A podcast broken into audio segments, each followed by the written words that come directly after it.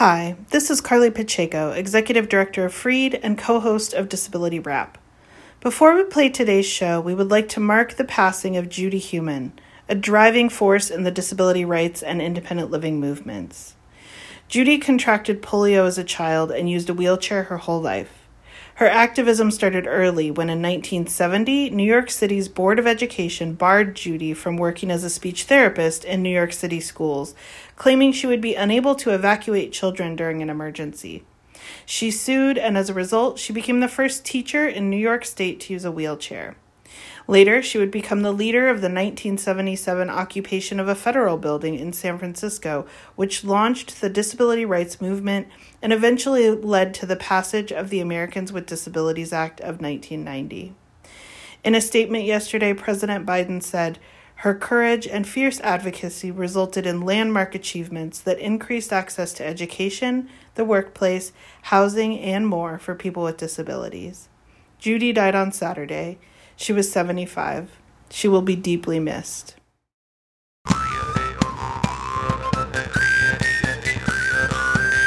From KVMR and in partnership with Freed, this is Disability Rap. I will say that the one thing that I experience now is that I'm not angry at my disability anymore. What I'm angry about is that I did not follow the things that I love, which was theater, performing, and now stand up comedy. Today, we hear from three people about their journeys to accept their own disabilities. You can't define anybody else's disability for them. When people ask me, how do you do it or how can how have you accepted it? Sometimes I'm like, well, that's my journey and I'm learning as I go. That's all coming up right here on Disability Rap. Stay tuned.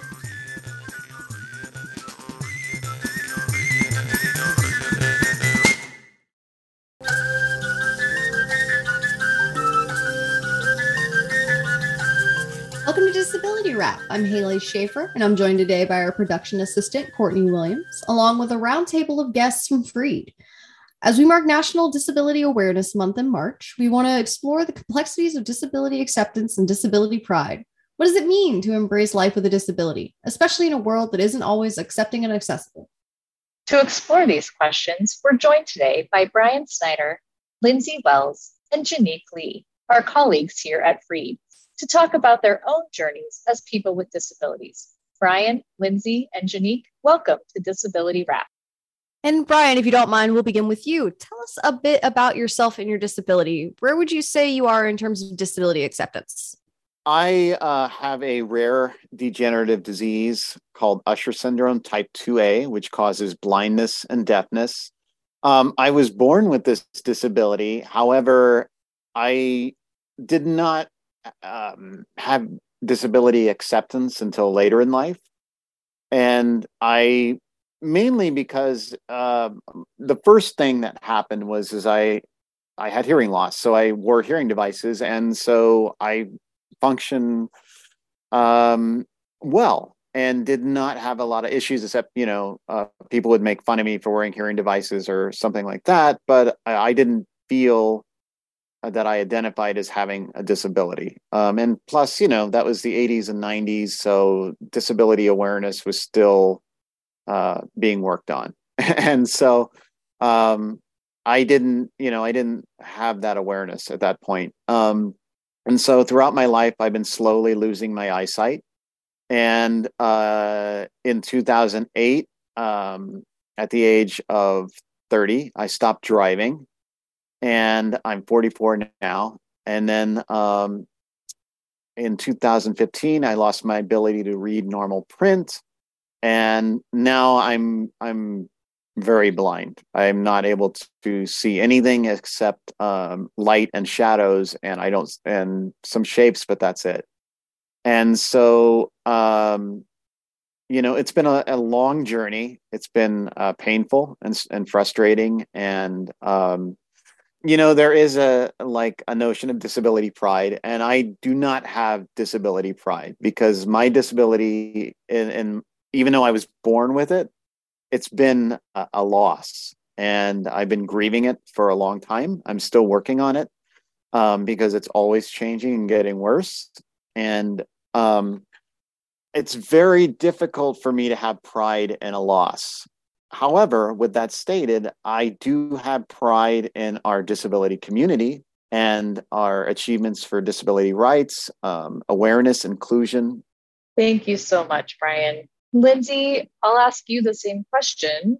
Can you tell us a bit about yourself and your disability, and where would you say you are in terms of disability acceptance? I'm Lindsay, and I have cerebral palsy. It happened during labor and delivery for me. So when that happened, um, it was 1982, and I was a twin. So my twin started having um, complications. His heart monitor stopped in the middle of my mom's delivery. And so they went in and did a C section, but the OR room was delayed in getting us in in time. And I lost oxygen to the brain and had a stroke inside my mother's womb. So they had to pull us out within a minute of each other to save both of our lives. But they didn't realize that I had CP until 14 months later. I have accepted my disability um, to an extent. I think I'm always changing, always growing. So it's um, a continuous process of acceptance for me. And I think that um, it will always be a continuous process. And I'm okay with that. I I like Brian really don't have disability disability pride for myself. I've never been shown that in my life that that was okay or acceptable until recently. So it's something that I have to work on. And I think that I will get there someday. And, but like Brian said, also, I feel like I am so proud of our community and what we've done and the great strides we've taken over time, especially since the ADA Act was completed. And then we'd also love to pass the ball to Janique and to ask her about the same question. So I have a movement disorder, uh, mostly descriptively called myoclonic dystonia.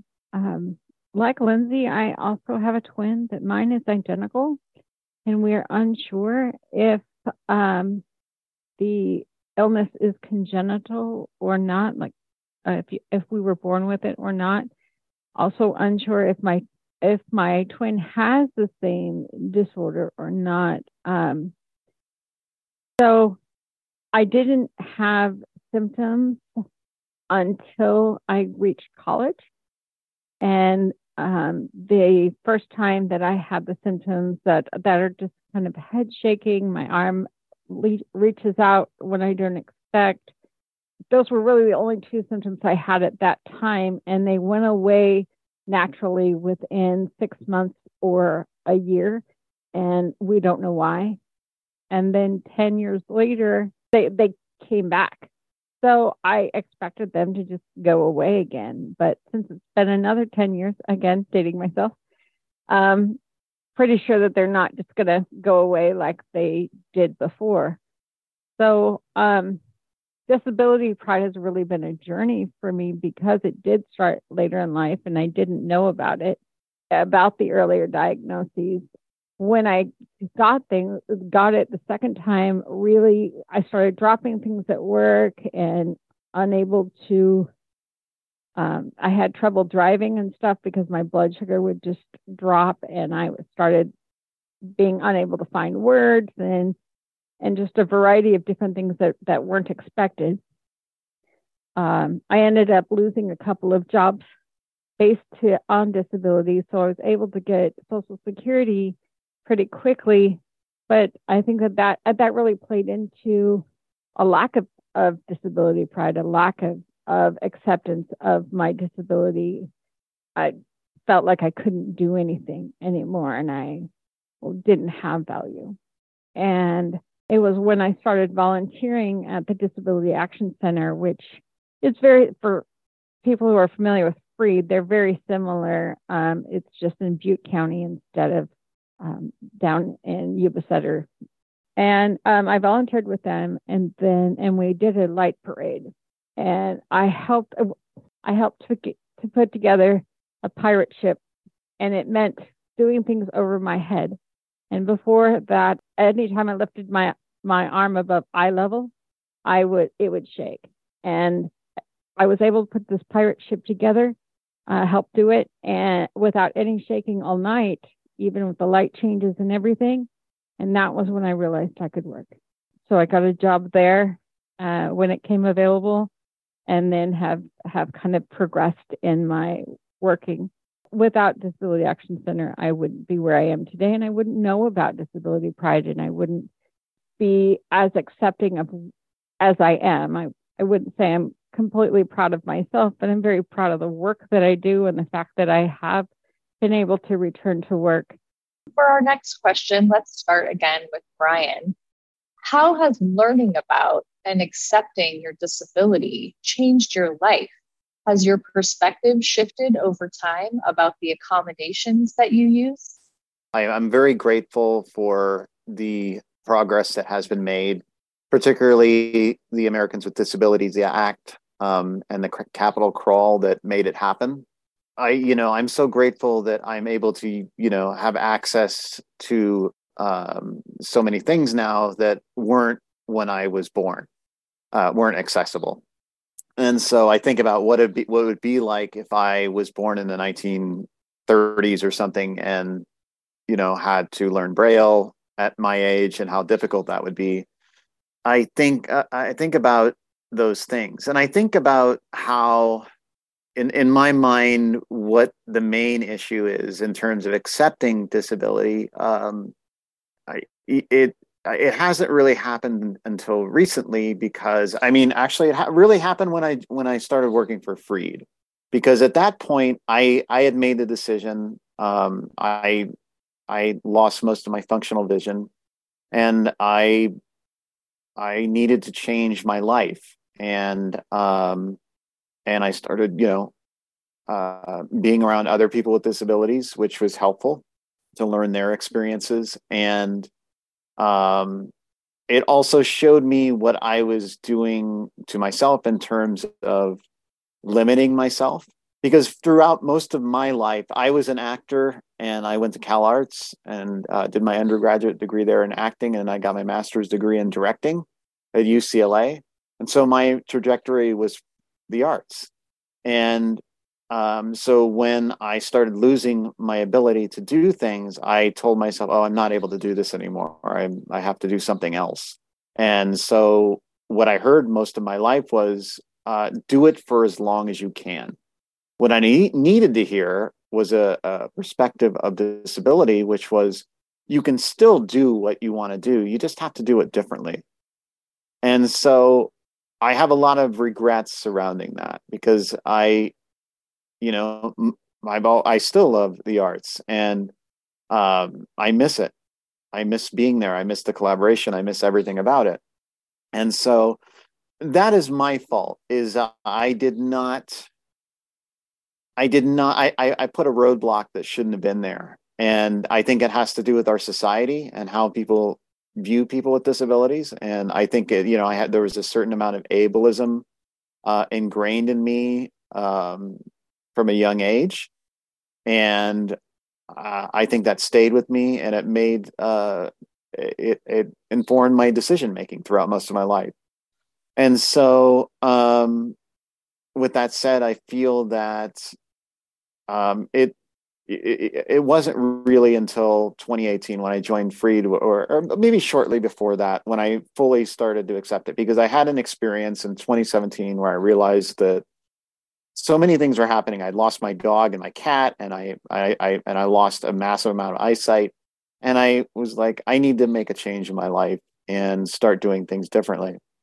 And so, um, that is what happened and that is how i came to a certain amount of acceptance and some days i don't accept it i get pissed off and i uh get angry and I'm and I'm like, why is this happening? And and and why do I have to do this and go through this? And I get angry and I get angry a lot. But um, I will say that the one thing that I experience now is that I'm not angry at my disability anymore. What I'm angry about is that I did not follow the things that I love, which was theater, performing, and now stand-up comedy. And um, and that's that's frustrating is is that uh, is more than losing my eyesight because I I know I can do those things even uh, with my disabilities and um, and that has been the most difficult realization most recently is I don't mind being blind now. It's what I do mind is not doing what I set out to do originally and and that is another another form form of grieving that I'm experiencing currently. Thank you so much, Brian. I appreciate that perspective about the regret is not necessarily about your disability, but about the things that you let it stop you from doing and that you've shifted that so that you are going to do those things. So good for you. Thank you. Thank you. Keep it up with the comedy. You're very Thank funny. You. I appreciate the support. Thank you. Lindsay, how about you? How has learning about and accepting your disability changed your life? Has your perspective shifted over time about the accommodations that you use? Yes. Um, I was diagnosed in the early 80s. So when I was diagnosed, there wasn't too much to know about how things would happen for me progressively. CP is not progressive in the nature what where um something bad will happen to me at the end of my journey. But because I people with CP, everybody gets older. And so I've had to accept that things that I once was able to do, um, I'm not going to be able to do for very much longer, or I haven't been able to do them in quite some time. And I can get frustrated at that moment, in that moment of not understanding why I can't do this anymore because maybe three years ago or yesterday I could, you know, and that's an acceptance that I still haven't kind of let myself not grieve, but um I guess it would be a grieving process, but at the same time, accepting the things I can do. And um, I can, right now, I can work and I can help people. And through my disability, maybe I can help someone come to terms with how they can deal with their disability. And disability is only the you can't define anybody else's disability for them. They're going to have to learn and accept and grow the way they can. So when people ask me, how do you do it or how can how have you accepted it? Sometimes I'm like, well, that's my journey and I, I'm learning as I go, but I hope your journey, you know, goes well for you. And that has helped me kind of accept myself as who I am today and not who I was last year or the year before that. You know, I've come to the realization that I'm, you know, just me and and I'll be me no matter what happens with me physically. I'll always be me. So, you know, I I can accept that and I think with the different accommodations that I have had in the past, I think that helps too because I've learned how to modify things to help me get around my home, at work, and that has helped me accept so much um, just by learning a different way to do things. Thank you so much, Lindsay. Janique, how about you? How has learning about and accepting your disability changed your life? Has your perspective shifted over time about the accommodations you use? So when I think of disability, my disability, I always think of my movement disorder, but actually that's not the only thing that I've dealt with. Um, when I was young, I was diagnosed um, with physical disabilities being um, my muscles didn't develop as fast as others. And I remember being on the playground and thinking that that made me really special and proud until people started calling me a specific word, which we won't mention, in which case it was no longer a source of pride for me. Um, and then in fifth grade, I had an amazing teacher, um, uh, Mrs. Lee, and she realized that I had vision tracking difficulties relating from the muscles not developing fast enough. And um, she actually, instead of having me fill in the bubbles for the Scantron, again, aging myself, um, had me write the answers in the booklet. And it was before the ADA. And therefore, she could have lost her job for doing that. But she did it because she recognized that that was what was holding me back rather than my actual abilities. I went from below grade level to the highest scores that I could do, which was called post high school at that point. Part of my journey has been realizing what physical things I can and can't do, but also what intellectual things I can and can't do. And and like I said, the Disability Action Center helped me out so much with with that um, and with reasonable accommodations. And at work, uh, I didn't ask for any for a long up until and I should have maybe that would have helped the two jobs that I didn't have if I'd have you know put in writing here's what I need. I need somebody to carry these files for me or whatever. Maybe that would have really helped um, and maybe it wouldn't have uh, I can tell you that I look at the agency or where I'm working before I think about what reasonable accommodations I'm going to ask for. I think that they're because at some places I've felt a real stigma about having any sort of disability and felt like if I asked for a reasonable accommodation, it was actually going to threaten my job. Um, and other places like here, well, where I feel free to ask for whatever I need. And um, including having my service dog come. Gratitude to the allies and encouragers over the years who made those accommodations happen, even if you weren't sure that you needed it yourself. That's amazing. Thank you all for sharing that. Um, we've talked before about the on the show about the idea of each disabled person having a unique experience and even those who share the same disability how do you think we can increase cross disability awareness i have in my right arm because of my movement disorder. I have dystonia. And I have always been embarrassed by it. When I was a child, if we were out to dinner with family and I'd hit the waiter and the water would go flying off of the tray, I would put my head down on the table and cry. And I know it seems like oh, Lindsay, that's so sad. But something happened uh, a couple months ago. I started the job that I'm working at now. That made it okay for me to have um, a movement that was not planned, was not something that I didn't want to happen.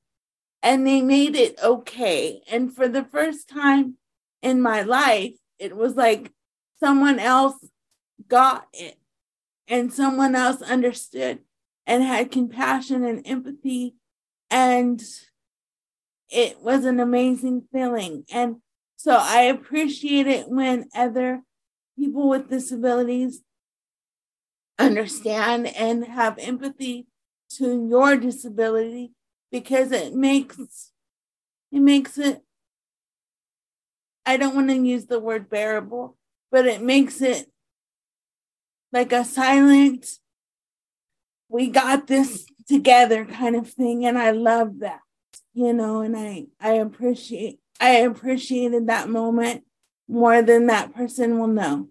Thank you so much, everybody. This has been such a great conversation.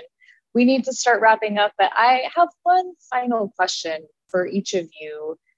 Thinking about Disability Awareness Month and how we bring this to the non disabled community. I love Lindsay's comment about gaining from Brian's experiences. I love that although each of you has brought something different to this conversation in terms of your own experience as a person with a disability and how you all have learned from each other and grown from each other. And I feel like there's an opportunity to really share that appreciation for diverse experiences. So, what would you say about that and how we can bring this to the rest of the world?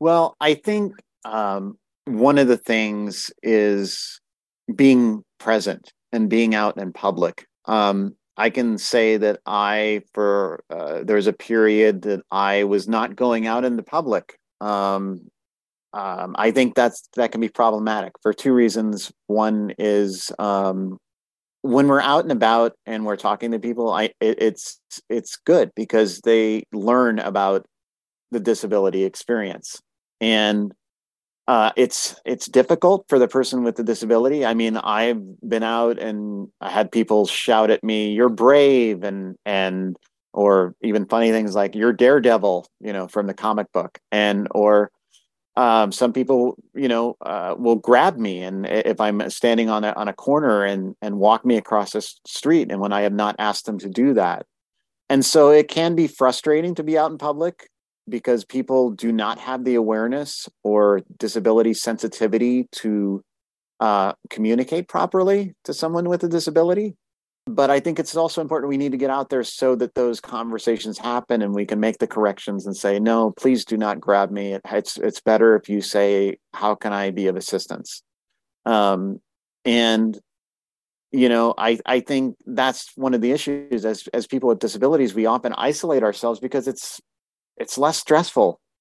And um but i think that we also need to be out there so that people can interact with us and understand and, and like lindsay was saying have empathy and compassion and and create a greater understanding of what our experience is. And i i feel that you know um it's it's about that having that shared experience and understanding that will will make the changes that are needed because there, i mean a, a great deal of progress has been made uh, since uh, the ada uh, came about but there's still a long way to go in in every aspect of disability whether it be accessibility inclusion awareness uh, there's still a long way to go. But um, i'm grateful for the progress that has been made and for the sacrifices that were made by those at the capitol crawl and before that. Um, but you know we have a lot of work to do to get to a place where where there is full inclusion and awareness and accessibility. Um, it's it's it's funny that you know i think wow i mean we made a lot of progress but some days i'm like wow i feel that we haven't made any progress. So it, it depends on the day and the, and the people that we interact with but i think that if we continue talking with each other and being out and being present and visible um, that change will eventually come about through those interactions. Disability is a is a natural part of being human. It's I think the issue is how we ourselves uh, deal with it. I think it's it's with anything that happens in life is how we react to it um, that determines um, everything. That was Brian Snyder, Freed's Emergency Preparedness Coordinator. Before that, we heard from Lindsay Wells, our information and referral specialist, and Janique Lee, the program manager for our Yuba City office. And that does it for this show. Disability Wrapped is produced and edited by Carl Sigmund, with support this month from Haley Schaefer and me. You can go to our website, disabilityrap.org, to listen to past shows, read transcripts, and subscribe to the Disability Rap podcast. You can also subscribe to our podcast by searching Disability Rap on any of the major podcast platforms. We are brought to you by KVMR in partnership with Freed, and we're distributed by PRX, the Public Radio Exchange. I'm Courtney Williams with Haley Schaefer for another edition of Disability Rap.